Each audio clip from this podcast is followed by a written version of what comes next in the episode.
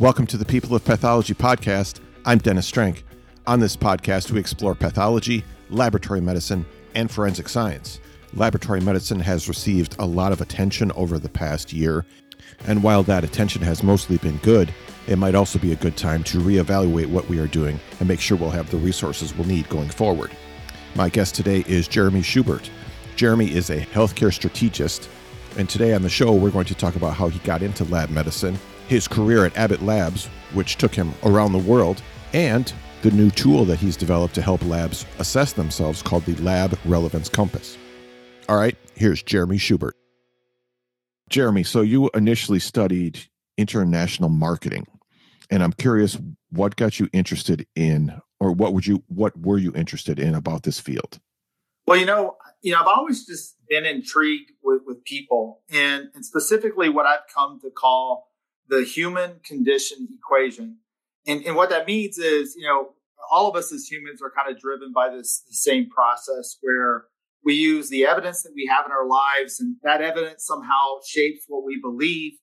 And those beliefs actually shape the decision making and behaviors that we take, uh, which in the end of the day kind of uh, shapes the, the outcomes of what we get. And, and that, that's why I call it the human condition, because although I didn't come up with all of these concepts, when you kind of put them together in that package, it answers a lot for how things get done and for why people do what they do. And, and all of that was always interesting to me. And although we always know that there's other environmental elements that may shape what we do as people, how we make decisions, you know, what our decisions or opportunities might be, this human condition equation really kind of governs the locus of control that we have uh, as we go throughout our days and our lives. And you know, for me, marketing zeroed in on this equation from a business standpoint. Uh, it really helped highlight and studied and unpack, you know, how evidence is shaped, how people interpret it, how that ends up converting itself into beliefs, then decisions and behaviors and outcomes associated with it. And so that was always really interesting to me. And the international tag that I put on it is, you know, I grew up actually in a map dot in Texas, you know, one square mile town surrounded by basically nothing. And that was in the 70s and 80s where you didn't have, uh, you could get on TikTok and see what somebody was doing in China. So what I knew about right. the world was kind of within that, that one geography. And what I realized early on as I was, as I was studying from a marketing perspective, that this human condition, although it holds culture to culture, country to country, uh, what might be shaping it can be completely different. And for me, I found that just very fascinating that how you know, one culture, one country could interpret uh, evidence one way when you could see that exact same evidence being interpreted a different way in another culture, another country. And so that's kind of what brought me to this international, you know, marketing arena. Okay, that makes sense. So you're saying that this human condition that you're talking about, it's the same no matter what part of the world you're in, it's just sort of interpreted differently. Yeah, absolutely. That's it's the same process that, that everyone kind of goes through.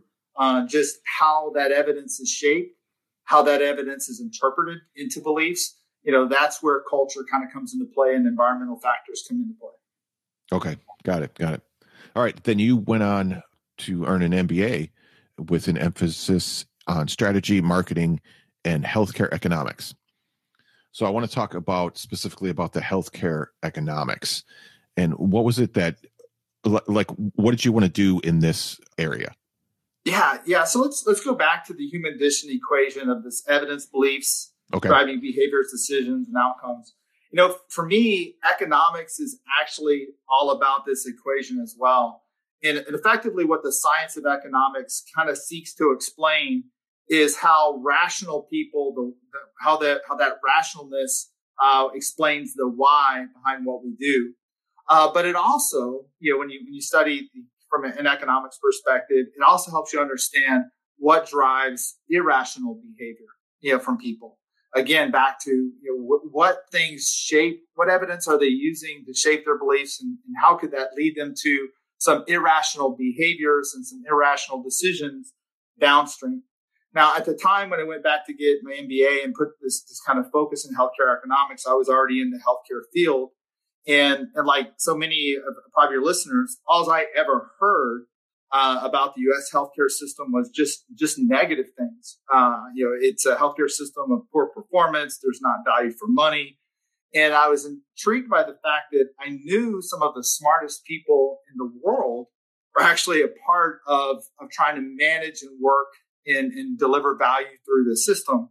So it, it, never made sense to me with so much intellect and uh, good intentioned individuals that uh, it could be so it could be so bad. And I wanted to be part of the solution, frankly. And so if you want to be part of the solution, you have to fully understand the problem. And what getting into you know health economics enabled me to do was to actually have the opportunity to take a much broader look beyond all of these sexy negative sound bites to what the real drivers were kind of in the, in, in the healthcare system, not just in the US, but beyond, and kind of why those drivers existed in, in a world where you have very smart people trying to do very rational things. You know, what, what happened to drive that? And I got a really good appreciation for really the, the core challenges of how healthcare systems are shaped and, and, and, maybe need to be reshaped and what gets in their way. And, you know, for anyone of your listeners that are out there that, you know, may squint at that a bit, you know, there, it, there are some real, there are real challenges for people to make changes in healthcare systems, not because there aren't, you know, good opportunities for correcting one thing or another, but the fact of the matter is that there's always trade-offs as you're kind of going through and trying to make these changes. Yeah, as the great economist Thomas Sowell said, they're, they're just not solutions; they're only trade-offs. And and so when you get a health economic lens to this, you can see what trade-offs you have to make, and sometimes making those trade-offs is really a difficult game. Yeah, I can I can understand that. In your studies of healthcare economics, are you and, and you said you were already working in the medical field. Are you like approaching uh, people in medicine and talking about these issues with them? Yeah, so we started to use a, a lot of the principles because, again, you know, looking at what it helped helped me from that perspective because I was already in the diagnostic field at the time was looking through what is it, what, how are people behaving, what decisions are getting made, not just within lab medicine, uh, but by policymakers, by leaders of healthcare systems, by leaders of payers, okay. and then trying to work my way back into okay, what what would be the rational way for them to behave, one what's driving that their perception of of rationality, so to speak. So it, what it what it served as kind of an underlaying of thinking, almost a culture of thought for how to look at uh, how the market was behaving, how the stakeholders were behaving, and what value was being created or not were people receptive to what you had to say? I mean, like you said earlier, it's it's real easy to come up with negative sound bites about how the U.S. healthcare system is essentially broken, but it's a lot harder to have a solution. And then for someone to who who has the power to implement that solution it's it's hard for them to to listen to what that solution is. Is that did you have that experience? Yeah, I think there's kind of two things that, you know, I mean, I've had a, a host of positive experiences because as you talk to people, there's, there's way more, the vast majority of people that are involved with healthcare want to make it better than not. And so, uh, so there's always a receptive heart, so to speak, uh, mm-hmm. for people who want to, you know, want to think about it differently and would like to see it, see good things happen. What you see kind of though is kind of two undercurrents that fight against some of this change and kind of sit under this umbrella uh, of economics. One of which just happens to be kind of all the incentives that are in this, the system. Obviously, incentives are there to try to drive appropriate behavior. But what you end up finding is, you know, not just in healthcare, but in a lot of other business domains, you see some some unintended consequences of incentives that are there to try to drive efficiency or to drive, try to drive quality. And so some of these incentives actually work against change to a degree. The second thing, which is actually a sad thing, and this features in the lab medicine, perhaps that we'll get, get into down the road, is you know, there's sometimes a sense of, well, there's not much I can do about it because the problem seems a lot bigger than what one individual department, one individual can, can influence, or the genesis of the problem sits external to that you know, outside of what someone perceives to be their locus of control. And so those are two domains that, you know, although there's always receptivity to making things better, there could be some some headwinds uh, to mm-hmm. actually generate momentum. So the healthcare economics, this seems like this kind of leads to where when you went to get your a second master's degree, which was in public health. Yeah. Right. Okay. So is that is that kind of one thing led into the other? Is that how it worked? Yeah, exactly. Because you know, I, I got a really good appreciation uh, with this undercurrent of, of, health economics and kind of how systems were working and interchanging with, with, with key opinion leaders and stakeholders in the market. You know, to, to see uh, you know really how the how how they were you know again behaving, making decisions, and trying to create value. And if we go go back to again this kind of human condition equation, if you really want to understand how to make an impact of that in healthcare, you got to look much, much broader. You know, by this time, I could I could really appreciate, and this is really kind of the key word for me, the interconnectedness of everything within healthcare. There's healthcare system's not one thing; it's it's a thousand things within the system that are there to drive care, and they have to work in a synergistic, uh, interconnected way. And so, once I you could appreciate that, what you start to see is just within the healthcare system alone you get an appreciation for where some of the root causes are because where there could be a problem where you recognize the problem you know the problem could be downstream you know uh, and, and hard to find the root cause of what's driving that and so you know i got a really good appreciation for that but then i kind of you know came to the realization of something that's really important that you know depending on who you want to believe you know less than 10% of our health of our well-being is actually derived from the health system in and of itself. So much of our health and well-being, you know, uh, is is influenced by variables outside the health system, and those variables actually have a pretty significant impact to how health systems are able to perform. And so, for me, you know, getting into public health was a way to better have, better understand, better appreciate you know, what those other variables were, to find those, to understand those, and to figure out what role they should play in the decision making that healthcare systems you know take, uh, and perhaps what role they should play in uh, the approach that payers and policymakers should take uh, in terms of thinking about how to shape wellness and well-being for, for their populations. You know, things like the social determinants of health, things like uh, just general policy on how health is administered and paid for, and, and even how the media works, how people are communicated to, how evidence is presented, because that can have a very drastic swing, as we're already seeing with, you know, kind of vaccine reticence. That can have a very drastic swing on the decisions that people make about their well-being and how they interface with the healthcare system. Yeah. And as I was going through that, what was quite interesting to me is, you know, I, I went into that, that public health piece because I really wanted to find the area of health or healthcare that I felt like was going to make the biggest impact. And I, and I went in there with this kind of full mindset that that wasn't going to be lab medicine. Uh, that that was going to be something in machine learning or AI. That was going to be some sort of you know kind of emerging med device kind of element. It turns out actually everything I learned in public health reinforced the fact that the place to be if you wanted to affect health in healthcare was lab medicine. That was the, the best place to be. And everything pointed to that as it is today. Now that's not forever, right? Because there, you know, there, there are opportunities for lab medicine to, to solve, to create new value. Somebody's going to solve and create those problems and create that value. And so for right now, lab medicine's in the position to do so. You know, and so this is the place to be. Yeah, yeah, for sure.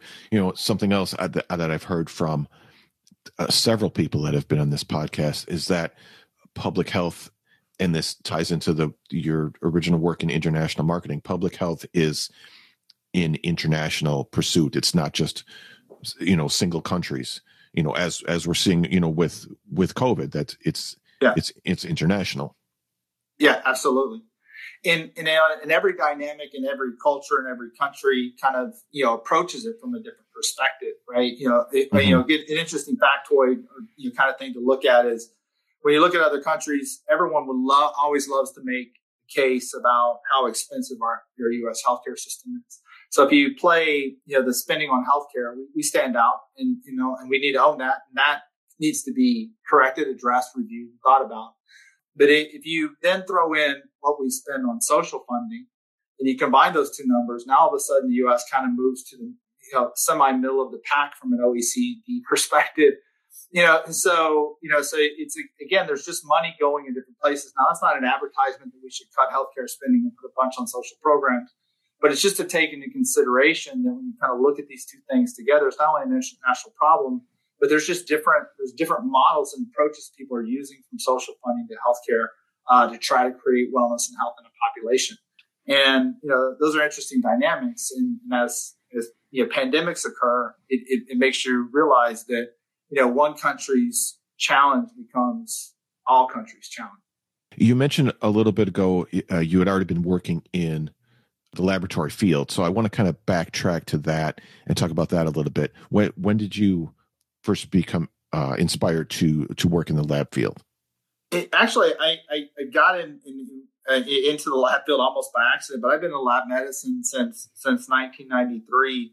Okay. But as far as this inspired interest, it, it actually I didn't fully appreciate uh, being in lab medicine until I completed my master's in public health, and that really, like I said, you know, along that journey, just kept reinforcing that lab medicine was the place to be.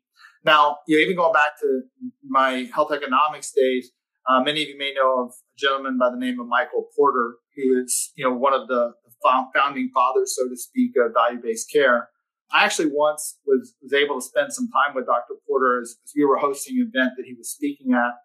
And, you know, I got to spend a lot of days with him leading up to, you know, his presentation. And uh, I got a chance to actually describe all of this latent power that we saw in lab medicine and the impact that it could have and really you know, having open dialogue with him about the connection between all of this latent power in the lab with you know with value-based care. And and he was really intrigued by it. And, and, and he he actually shared kind of in one of the conversations he used a very interesting terminology which he, he referred to as the lab is actually in the preferred position because of how it can if you go back to this human, this human condition how it, it, it, we all know it creates data or evidence, but you know, how it could create even more evidence that can help shape the beliefs, the understanding, the comprehension about populations, about a health system in general, about, you know, uh, clinician selectivity, effectiveness, a host of things the lab could do. Mm-hmm. And because of that, it has a, you know, extreme opportunity to have an impact on value-based care or the value-based decisions in activities that um, clinicians, administrators, payers, even policymakers take. And so, you know, between kind of getting my MPH and spending some time, you know, with, with Dr. Porter on, you know, lab's potential role in value-based care, uh, I got I got really psyched up about you know being in lab medicine and, and absolutely convinced that it was it was the place to be. What type of roles then were, did you have in the lab? I mean, was it more like supervisor or managerial, or were you like a bench tech or what what kind of things did you do? Actually i i came to i came to work uh, right to abbott labs abbott abbott right out of uh, right out of college. So I, I, never worked actually within the lab as a medical technologist but that's actually how i ended up at, at abbott because my aunt is a medical technologist.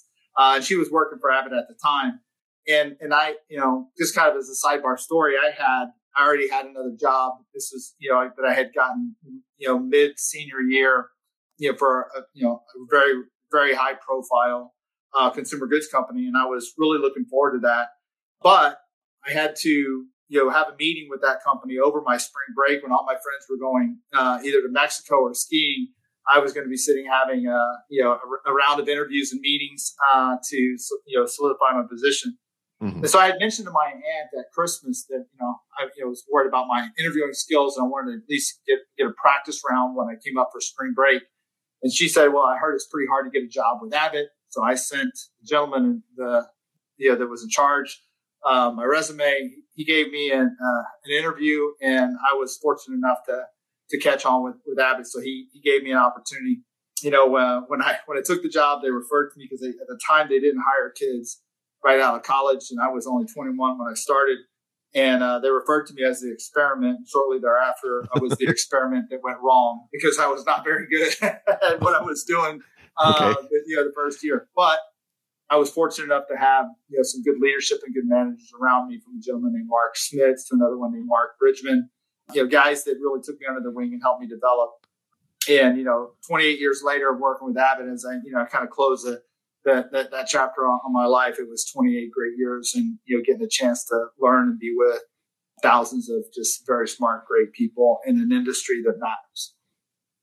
Can we kind of go through the, those 28 years? I mean, you had a lot of different positions with Abbott and you were all over the world. So that again, with the international part, you know, first you were, you eventually became managing director for Northern Europe.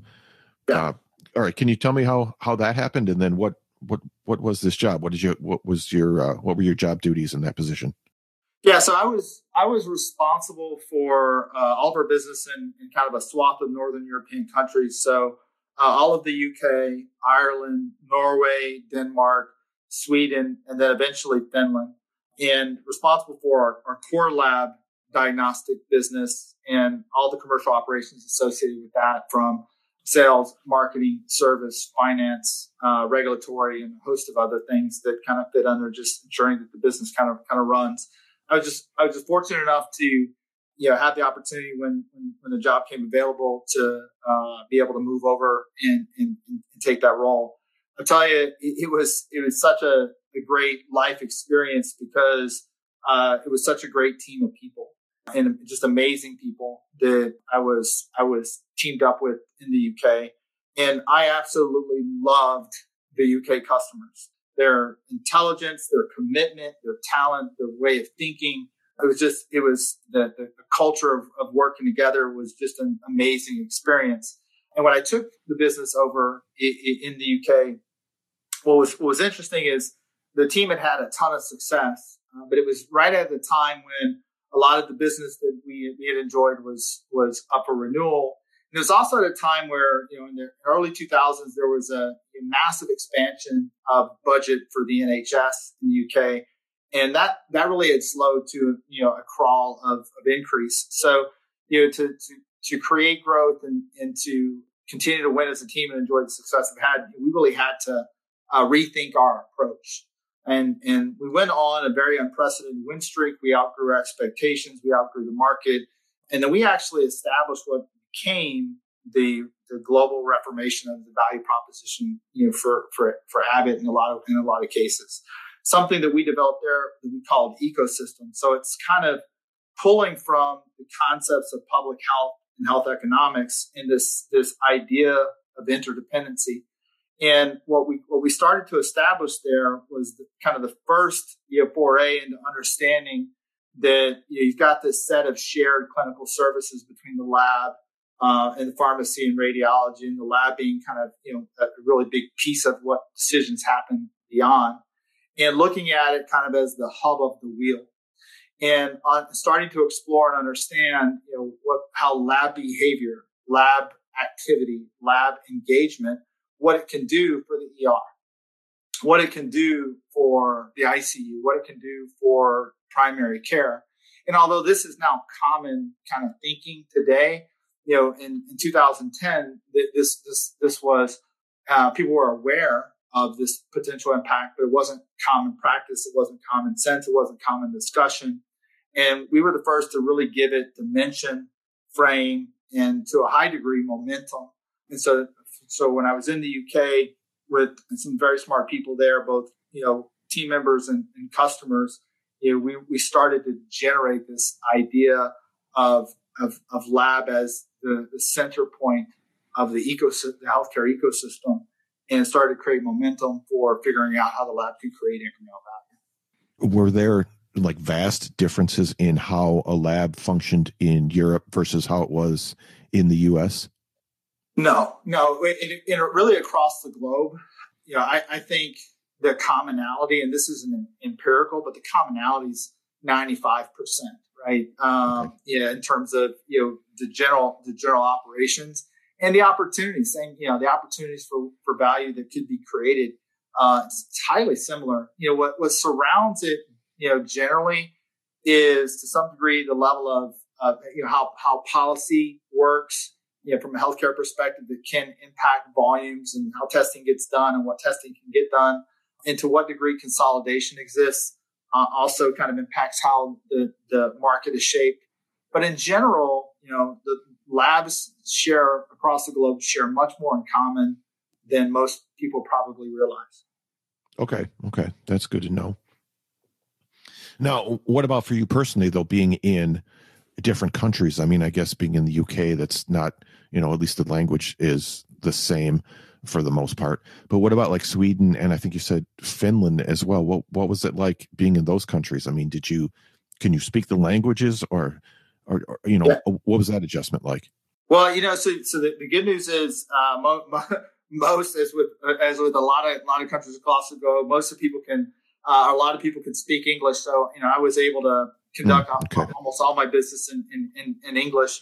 You know, and for sure, uh, their English is much better than my my my, my Finnish, uh, to say the least. Uh, okay. So yeah, that that that in of itself was was was never really really an issue. Uh, but I tell you, it's just you don't you know it's it's hard to really fully appreciate who you are as a human being until you are able to really immerse yourself into some other cultures. Uh, and it doesn't devalue or even maybe shift your core beliefs, but what it does is it always just gives you this open perspective. Again, back to you know evidence to beliefs to behavior. You get you get in this bridge between evidence and beliefs, and you get an understanding of you know how how you and somebody from Finland and somebody from Sweden can look at an issue, the exact same issue with the exact same facts, and see it differently simply because of kind of where you were raised, you know, what the culture, what the culture prioritizes, what the culture shapes within you. And, and, you know, that was just a learning experience to be able to be with so many different cultures, you know, attacking similar problems and watching, you know, the, the, the added perspective and perception that, that, that the Finns had versus uh, the Danes versus the Irish, right? Uh, and all great cultures, all great people, but you know, very different perspectives on on not only life, but you know, and underneath that curve, also business. Okay, so I, I was going to ask you, like, what did you learn about yourself from the experience of being throughout Europe? But it sounds like that those that additional perspective was what it was. Is that right? Yeah, absolutely. You just, you know, you, you, you start to, I don't, I don't want to say deepen, but broaden your perspective about any, any event that, that you see that, you know, you, you, don't, you're just not afforded the opportunity to be narrow. And so what it just enables you to do is, is automatically have a, have a, you know, a, a broader set of road guards, so to speak, for how to look at situations, uh, and interpret them and value them. So let's compare then your your time in Europe now. Then you went on to become divisional vice president for Latin America and Canada. So, you know, Canada being, I guess, culturally similar to the U.S., but with Latin America, was that a similar experience to what you had in Europe? Uh, yeah, it, it, it was and, and even the Canadians want to, would want to tell you that the, the culture is, you know, that not the same, right? So there's always right. Yeah, I, I should, yeah, you should clarify. I don't want to don't want to offend any Canadians. You don't you don't you don't want any you don't want any any angry letters coming in from from our friends up north. But in fact, it was funny when I was in the UK. Most people thought I was Canadian for some reason. I, I don't I don't know if because I'm I'm from Texas, so I don't I'm not even sure how I couldn't be further from the Canadian border. But there you go. So well, um, Canadians are supposed to be very polite. Yeah, maybe, maybe that was it. it. Yeah, maybe my, my, my, my, southern sensibility. My, my mother would be proud.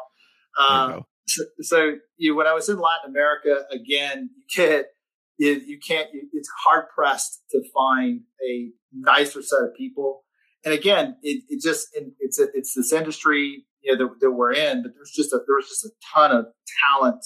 Um, now, the interesting thing about being in Latin America, you know, kind of like with Europe, is it is not is not homogenous, right? You know, what you see in Colombia is not the culture of Brazil, it's not the culture of Argentina, it's not the culture of Chile, right? right? And so, you know, uh, and so you, you, you again get this broad perspective of of kind of going, you know, from from culture to culture and seeing the, these these nuances, you know, specifically related to the business, the company I was with you know, our Latin American team had relationships with customers that was well beyond anything I had ever experienced before or since. I mean, they're, they're, you know, so I got a good appreciation for there was, was really what it means to you value that, that customer relationship, value working side by side to value the outcome, so to speak, of, of what your customers deliver.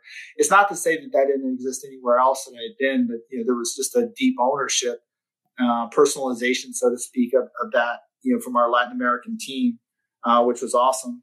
And, you know, what I got exposed to from a business perspective, and this, this really goes back to a lot of, of kind of, of, of what we studied from or talked about with health economics and public health. Mm-hmm. But you really get to see some, some interesting challenges there because while I was there, obviously there were a ton of political dynamics that you know occurred, but there were just some fundamental ones that actually guided how health systems were shaped. And so you start to see really how policy affects and kind of how health systems form and what they're trying to do and what they're unable to do back to these kind of unintended consequences and incentives. So I got some good idea of, you know, policy to health economics to general economics. I also got really interesting experience, you know, dealing with, you know, government corruption and scandal, dealing with you know high inflation and devaluation of currencies, which is kind of its own kind of kind of game. And you know, even dealing with you know a what is one of the loveliest countries in the world that unfortunately just you know has its own kind of political challenges in, in Venezuela, which happened to you know have you know a, one of the most talented teams in our organization across the globe, and you know you know you just see you know what kind of the environmental conditions can do you know to a team, to a country, to a healthcare system. So got exposed to a lot there that was quite insightful. No, you're so you're taking these these experiences and this kind of expanded viewpoint of, of, of from cultures all over the world, and now you bring it back to the United States. Now you're divisional vice president for the United States. Did you find that you were able to apply the things that you learned in other parts of the world back to your role in the U.S.? yes, because again, you know, there was a there was a lot more similar to you know the, the issues and challenges that were that were being faced than there was there was differently. You know, when I came back into the U.S. again, you got an amazing team, a bunch of really talented professionals, a lot of amazing customers. Mm. In, in actuality, what I what I had to learn are the, the tough lessons that, that, I had to learn you know, coming back into our U.S. organization, but really more things specifically related to culture you know, because for those of you that, that, that, know Abbott's history within the U.S., that that team had been through a lot, specifically kind of navigating itself through a consent decree, and that created a host of of you know kind of internal you know dynamics that that that team you know had to face and get itself through. And so what I had to learn there, you know, in terms of you know, coming in almost kind of as an outsider, it was a lot about you know how to how to integrate and shape culture and and help the organization unlock a lot of what was just great talent that was there. You know, with some, some wins and some some some some lessons learned, you know, along the way for myself. But when I got to the U.S., I think the thing that I valued most, outside of being able to work and learn from some of, of Abbott's people, you know, internally, which were fantastic, was I got again the opportunity to be exposed to, you know, some of the best minds kind of in U.S. healthcare and in U.S. lab medicine, and and really enjoyed again using this kind of human condition equation again, kind of looking backward at at how the evolution of, of lab medicine, you know, has has taken in the U.S. and some of the some of the ideas and ideologies that have popped up um, that have driven success, and some of the business processes that you know, maybe are working against it. So it was a again a, a great way to kind of shape perspective. You're listening to the People of Pathology podcast with our guest, Jeremy Schubert. We'll be right back. You've heard me talk about LabVine before, and this is an online learning platform for laboratory professionals where you can earn continuing education credit. And these are accredited by the Society of Medical Laboratory Technology of South Africa, as well as PACE in the US and the Royal College of Pathologists in the UK. I want to tell you about a new feature available on LabVine called the ConfLab. This is an opportunity for laboratory thought leaders, subject matter experts, and consultants to share their expertise with other lab professionals. And you can follow the link in the show notes to apply to be a ConfLab expert. Dress Med has been designing and manufacturing high quality scrubs since 1980. The prices are affordable, the shipping is very fast, and the scrubs have lots of pockets, which I really like. I actually have several sets of these myself. So check out Dress Med by using the link in the show notes. You can sign up for their loyalty program for free and earn special offers and discounts. And now back to Jeremy Schubert on the People of Pathology podcast. Now, I want to spend the rest of the time then talking about the It's a tool that you develop called the Lab Relevance Compass. I want to kind of get into this the history of how you came up with the idea and developed it and how you're applying it. So let's start then. Uh, how did you how did you come up with this idea? Well, I, I mean, you know, throughout all of the, this 20 years, I've I've literally been in, touched, or evaluated over a thousand labs, and you know, particularly in just in the last decade. And as I've already said, I'm a huge believer that the lab can be an important driver for creating new value in healthcare. And in over a thousand cases that I've looked at, the, the lab could not only contribute more, uh, but it could also be invested in better, right? So, you know, almost every single lab that, I, that I've seen has an opportunity for something, something more, something better, uh, not only for their health system and for their communities, but also for their people. And, you know, since we're talking lab, you know, the standing statement that I've always heard as I've gone across the globe, and it, this is a global kind of statement, is that, you know, lab medicine is valuable because 70% of the clinical decisions are influenced by the lab, which yeah. is a, a, data point which is really unfounded, right? And then you hear now more modernly that 80% of the medical record is made up of information from the lab, which actually is empirical and data driven. And so it sounds like we're important because we generate a lot of a lot of information, but you know, nothing could be really further from the truth. That can't be the high ground that, that you hold. Because uh, I always have to remind people that 100% of orange juice comes from oranges, but oranges are still a commodity. So because we have an input that's important, it doesn't by default make us make us important. There's a lot of other ways to get at that input, and there's a lot of good reasons that, that people you know, believe this and, and emphasize this, but basically what that creates as we look at that dynamic is that we overemphasize the processing function of converting samples into numbers as our value proposition. And that forces us in to think about just things like the speed and the cost with which it gets done as, as, you know, these main variables that we want to manage. And all those are really extremely important, you know, and, and what I'm going to tell you isn't empirical. I really believe that that's less than 5% of the value that the lab could impact. You know, said another way, if you were in charge of a health system and that was the focus, you know, turnaround time, cost per test, you know, quality of results, that was just all we worried about every day as a lab, you know, then the health system's only getting about 5% of the strategic return on investment that their lab could provide. Right. And that's the perspective, but that's, you know, important kind of, kind of lens. And although anyone can disagree with me. The probably safer, better bet is just to agree and try to figure out then, okay, where, where, where can we go? Now, why that's the case, why there's so much emphasis on this processing side of it is because all those things actually sound like outputs, uh, but they're not. They're really inputs to a much bigger value equation. When you consider that how the lab can help with identifying and closing care gaps, with identifying and closing clinician deficiencies, population health, including risk stratification, disease burden definition, a host of other things.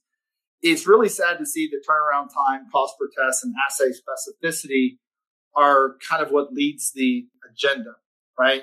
And so you know, from, from that perspective, you know, that, that puts us in a position where laboratorians may not get the appreciation that they fully deserve and it, it puts kind of stress, if not long term risk, on the profession at large. And it's not that that lab medicine doesn't know this in totality or this is a new concept.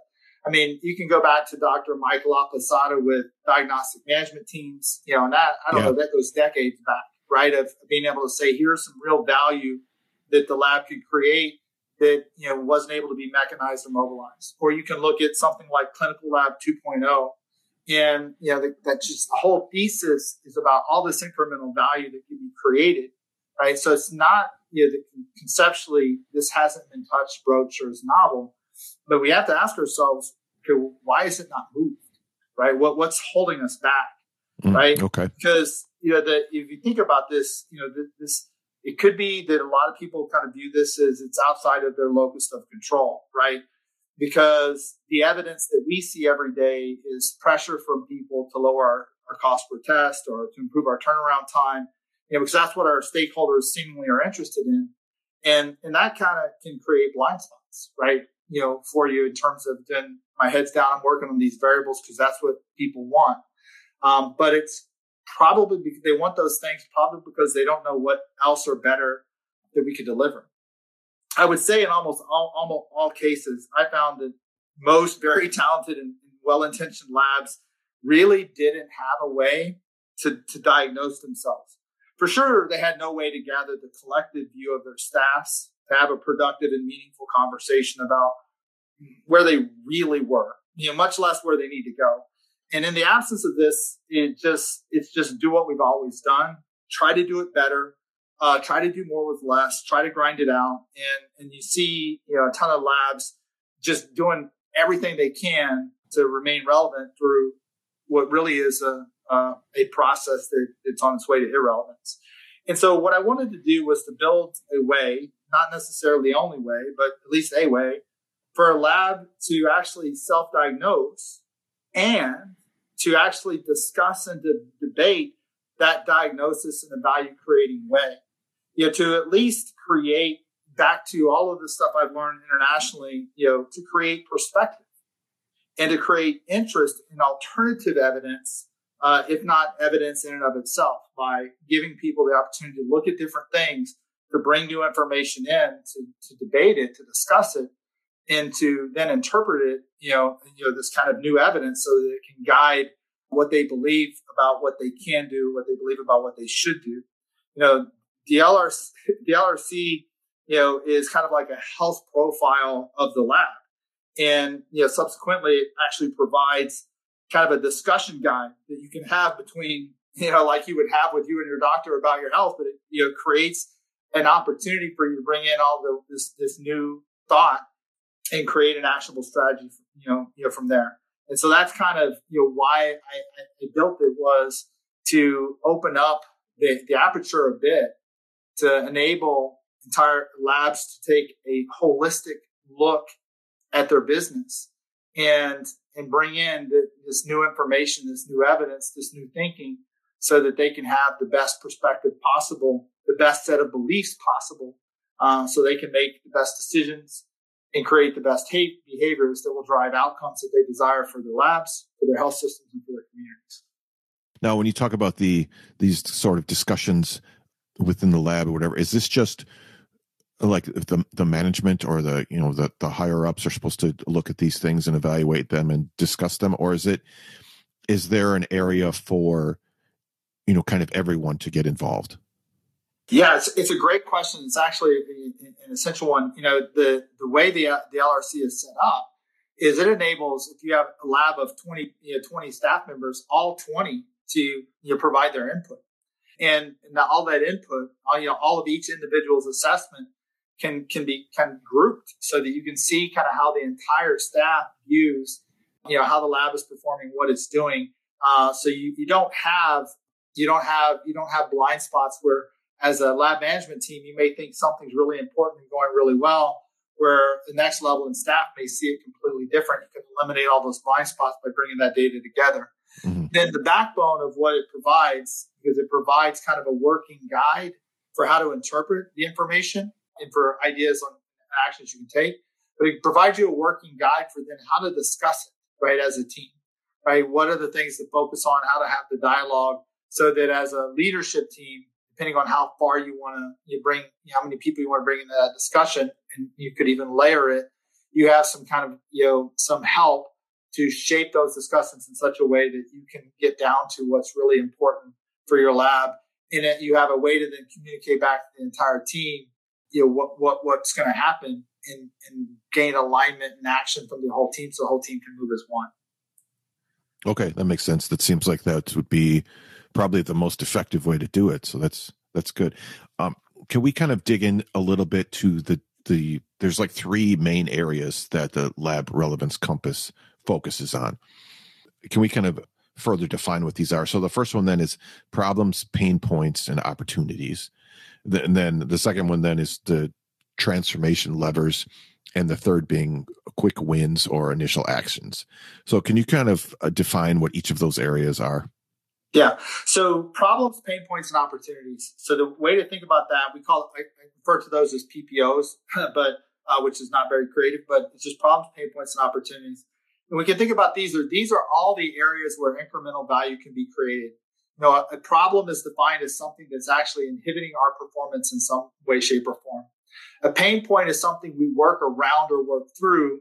You know, we have to do extra work or make extra effort, but it's not inhibiting our performance necessarily downstream. But you know, it's hard to get over. And opportunity is obviously something new, some new value we can create. That's that's why we kind of categorize those because each of those has to be thought about in a different way. And why that's the case is because there there could be there could be some pain points that out there that people don't know that their staff is working around, for example, right? Because it's not affecting performance in any way, even though the staff is having to kind of work their way, you know, through it, maybe do extra steps or put extra effort in. What the, the LRC essentially tries to do is identify all of those things uh, that exist across multiple domains of, of looking at the lab, not just operationally, but clinically, from a population health perspective, from an HR perspective. It just kind of seeks to pull out all of these these things so that you can get a kind of a, a radar screen, if you will, of, of problems, pain points, opportunities that exist. And it's not to say that you would resolve them all, right? And he would attack all of them, but it enables you to holistically evaluate every opportunity where there is to create value for your institution, for your patients, for your people. And as you, you look at those, then it, it gives you the opportunity to prioritize. Then, you know, what, again, the hypothesis being that a lot of people struggle not either because of time uh, or because of a clear methodology to be able to identify all of these things so that they know what to go fix. And with all the smart people that you have in a lab, a lot of the case, it just must be that there's a ton of blind spots that we have, right? Mm-hmm. The second thing then gets into the transformation levers, which is okay. Well, then now that I see I have these problems, pain points, opportunities, you know, what can I do? What can I do? And so, what the LRC tries to lay out is it provides you know ideas like actions, right? That you can that you can take against common PPOs that exist. Now, it's not it doesn't you know encompass every single possible way, and the diagnostic element of this is going to be directional but what it does, it doesn't, it's just not a survey with a number. It actually tells you, hey, given this data, these are four or five things you may want to consider doing that are going to help you, you start the, the transformational process of changing your lab, addressing that problem or seizing that opportunity. So the transformational levers just give you, you know, a, a workable direction for things that, that you can do that should make that opportunity come to you and it should resolve the pain point that you're seeing. And then in the quick wins section, it, it, it's about being able to identify here's here's probably this combination of big opportunity, big outcome, big win for the organization, yeah, so that you can prioritize something that, that can get you momentum. And I kind of bring transformational and quick wins into one learning that I actually had when I was in Colombia. I was actually meeting with an integrated payer provider. So this is, you know, an insurance company who also owned hospitals and labs and, you know, kind of worked it all as one ecosystem. Okay. And we were talking to them about how, how do we help, you know, get more value from the lab, all the things that I, I just discussed. And it was the, the kind of the owner of the, of the payer, right? The CEO of the payer, and they had their lab director with them. And as we were talking, what I was highlighting, and he was like, well, why don't we do this? Why is, I mean, this is too obvious, all these things. Why isn't it getting done? And I shared with him, you know, I spoke for the lab director, uh, and I said, well, because about 95% of her time is taken up with her just processing, just dealing with the day to day running the lab because this stuff takes, it takes time to think. It, it takes energy to discuss and to put together plans. And when, you know, we got 95% of your time is dedicated to processing and just getting through the day, you know, that's tough to do. And he looked at her and he, he said, well, is that true? To which she shook her head, no. Uh, and I, you know, I can imagine my heart dropped because I'm like, oh my God, all right. So everything I just said, you know, she doesn't, she doesn't agree with. And, you know, this right. is dead against everything I've seen. And what she said was, it's not true that we're spending 95% of our time processing. She said we're spending 120% of our time processing because we actually have more work to do than we have capability and capacity to get done, and more worries and concerns that we have to manage that we can't stop and think. And I, and, and I believe that kind of is probably a scenario that resonates with many you know, people that are that are leading labs, particularly those that are being challenged to to deliver in high performing health systems. What the LRC seeks to do is try to simplify and speed and sharpen that process. Even if you're spending 120% of your time processing, this doesn't become something you have to invent. And it's not even something you have to, you know, you have to, you have to think a ton about. You just have to make the time to, you know, to fill out the information and then, and then digest it. Uh, so it, it, it's, it's there to be a workable solution for people who don't have time for a solution, if that makes sense. Yeah, yeah, it does. The LRC is available on LabVine, and I'll yeah. link that in the show notes. So you go on there, you do the initial assessment, and I've looked at this. Would you know? Doesn't take that long to do it, and then so what happens after that? Do you do the assessment? Did you get a like a report, or you know what's what's the next step? Yeah. So the way to think about the LRC is it's it's it's not a thing and it's it's not really an event. You know, so the, process as you go on it, you know, because a lot of it could be very easy to interpret as it's this survey that we take.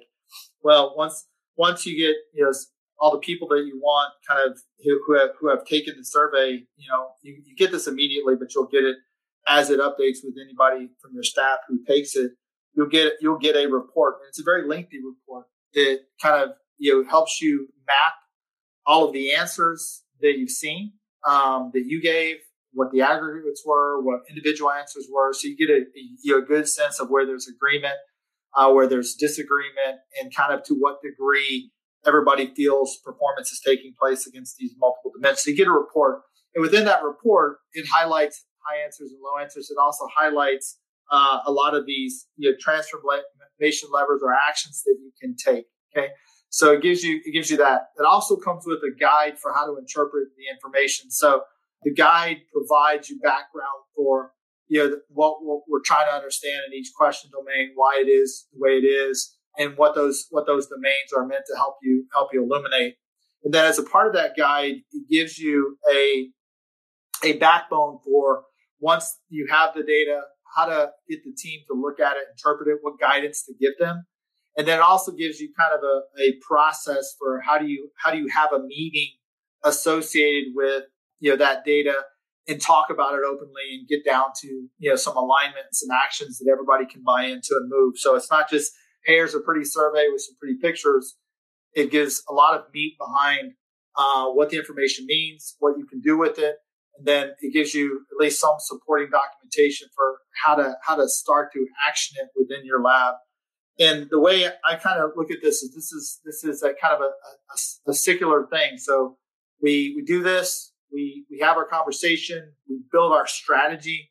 Uh, whether we choose to do that internally or whether we choose to bring maybe you know some experts in uh, to help us consult on writing a strategy or putting together a project plan, whatever that might work, that you execute at you stack hands and execute for six months, and then six months we come back and we we re, we redo the LRC and we redo the whole process again, uh, we'll be able to see, hey, have we made impact against these domains that we thought were opportunities or problems for us? And what new ones have popped up and why?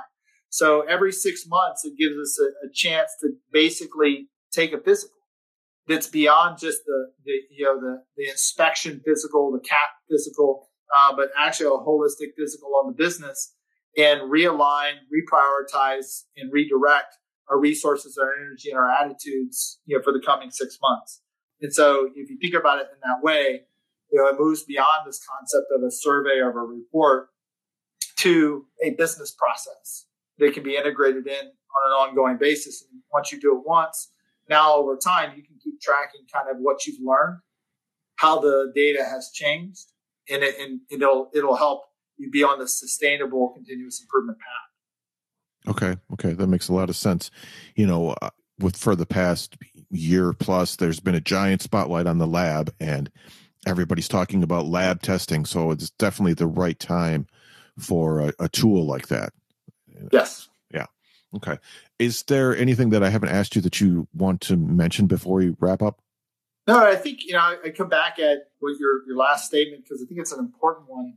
The work that lab medicine has done throughout this pandemic has just been absolutely amazing. And, mm-hmm. everybody in the labs to be just commended and praised for the effort, for the attitude, for, you know, for the work that they've done to enable the, the, the country and the, and the globe to manage. I mean, that, you know, that it's, this really has highlighted the value for the lab. But I also encourage people at the same time to not to look at this as a door to something bigger, not as a, you know, not as a permanent shift in, in perspective of the lab. You know, a year from now, even maybe quicker, sooner than that, you know, there's still going to, we're going to return back to the same pressures we had pre-pandemic as it relates to healthcare, the cost of healthcare, the delivery of healthcare, the challenges with it. And as we've built and earned the respect uh, and the attention, you know, now is the best time to actually plan for how do we how do we build and create even more momentum of value creation downstream. Now is that moment. We, we haven't we haven't got to a destination. What with COVID and the great work everybody's done through it has opened the door, and now it's time to go through it. Yep. Yep, exactly. Totally agree. Totally agree. Well, Jeremy, this has been great. It's been uh, interesting to kind of look back at your career and to talk about the LRC. So, uh, thank you very much for being here. Yeah, thank you for your time. I appreciate the opportunity. Big thanks to Jeremy Schubert. I've got a trailer for you right now of my interview with Dr. Rifat Mannan and Dr. Emilio Madrigal, the creators of Pathcast. So, what, what can we expect from Pathcast in the future? What what are the uh, what are the plans going forward? Continue broadcasting lectures and just continue to expand the number of lectures that are available for each subspecialty and if there's a subspecialty we haven't reached, you know, we're we're coming for that subspecialty. We're you know we definitely want to uh, have more clinical pathology lectures. Uh, Rifat okay. and I are both anatomic and clinical pathologists. We're both board certified in AP and CP, and you know I think that uh, at least you know our program, um, I think a lot of programs do. They they tend to be very heavy on AP, and so sometimes uh, you know we forget a little bit about some of the CP lectures that we should be posting. But yeah, definitely we want to start posting more CP. As a matter of fact, I know we have um, some exciting microbiology lectures lined up. Um, oh. And potentially some exciting coagulopathy lectures lined up as well. Yeah, the, another thing, like, you know, uh, we want to do probably that uh, we can kind of help through Pathcast bring pathology more out of the lab and face the public, you know? And I mean, we know that like pathologists play a big role in patient care, much more than it is actually perceived. And this has been one of our efforts to project a bigger role for pathologists. And you know, the, the current pandemic is one example actually. And we know that the pathologists are at the front line of the battle against the coronavirus. We talk about disease testing all the time, right? You can hear more from Dr. Mannan and Dr. Madrigal in episode 11. So I think the most important takeaway for me from this episode was that in all of Jeremy's travels and working in different countries around the world, what he found was that the experience of laboratory professionals was largely the same, regardless of what country they were in. And I think that's important because, as we know, pathology and public health is a global concern. And as Jeremy said, you know, laboratory quality is largely concerned with turnaround time, and it might be time to change that way of thinking and look at other areas as well. As always, there will be links in the show notes to everything we talked about today, including a link to LabVine, where you can sign up for the Lab Relevance Compass. If you'd like to connect with the show and connect with me, you can go to peopleofpathology.com. You can find links to Twitter and LinkedIn, and you can listen to all the episodes there as well. I also want to tell you about a special YouTube event that I'm doing on June 26th. I'm teaming up with Dr. Aleksandra Zuraw of the Digital Pathology Podcast, who you may remember was on this show a few months ago. We're going to have a discussion on YouTube about the Pathology Podcast and some other things as well. So check out the link in the show notes for that. Thank you to everyone for sharing the podcast with others that you know. Please continue sharing it, and together let's inspire the next generation of pathologists and laboratory professionals. This show is a member of Health Podcast Network, which connects listeners with conversations and stories about health, care, and well being. And you can find a link in the show notes to Health Podcast Network if you'd like to check out some of their other interesting podcasts. Thank you very much for listening, and I will talk to you next time on the People of Pathology podcast.